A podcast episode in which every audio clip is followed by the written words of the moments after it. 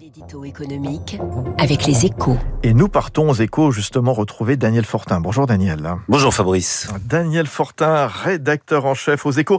Alors Daniel, c'est l'une des nombreuses conséquences funestes du Covid, les coûts de production des entreprises qui flambent de plus de 16% cette année, hausse record qui va avoir un sérieux impact sur l'économie, Daniel. Oui, c'est l'INSEE qui a donné ce chiffre hier, 16,3% de hausse exactement. On n'avait jamais vu ça dans l'histoire récente. Alors, la première cause de ce renchérissement des coûts de production, c'est le boom phénoménal des matières premières. On en parlait hier, les prix de production et de distribution de l'électricité ont bondi de 15,6% depuis le passage aux tarifs d'hiver. Les produits chimiques, le carton ou les produits métallurgiques continuent eux aussi à s'envoler. Et puis, ce grand dérapage des coûts, il y a aussi l'effet des difficultés d'approvisionnement.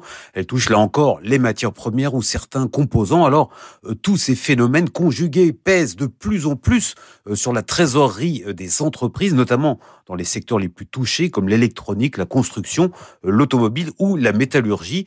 Et la conséquence prévisible, eh bien, c'est que ces entreprises finissent par reporter leurs surcoûts sur les consommateurs en augmentant tout simplement leur prix de vente. Alors pour l'instant, ça n'est pas le cas. Les prix à la consommation des produits manufacturés n'ont augmenté que de 0,5% sur un an entre septembre et novembre. Mais cette situation ne devrait pas durer.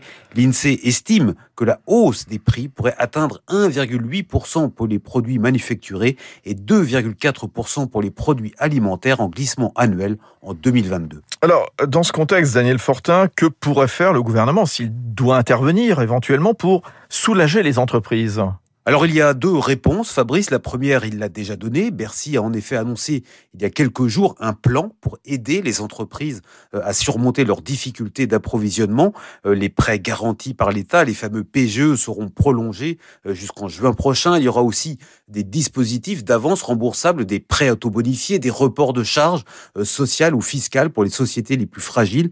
Et puis, il y a une deuxième réponse qui consiste à ne pas entraver davantage la capacité des entreprises à produire. Euh, c'est en ce sens qu'il faut lire la prudence du gouvernement qui a renoncé pour l'instant à imposer un pass sanitaire pour rentrer dans les bureaux ou dans les usines. Il a préféré opter pour un allongement du télétravail de 3 à 4 jours maximum euh, par semaine. Cette mesure, qui est plutôt un moindre mal, devrait mmh. être effective le 3 janvier. Merci beaucoup. Très bonne journée, Daniel Fortin, rédacteur en chef euh, aux échos et rendez-vous demain sur Radio Classique. Ce sera le jour du réveillon.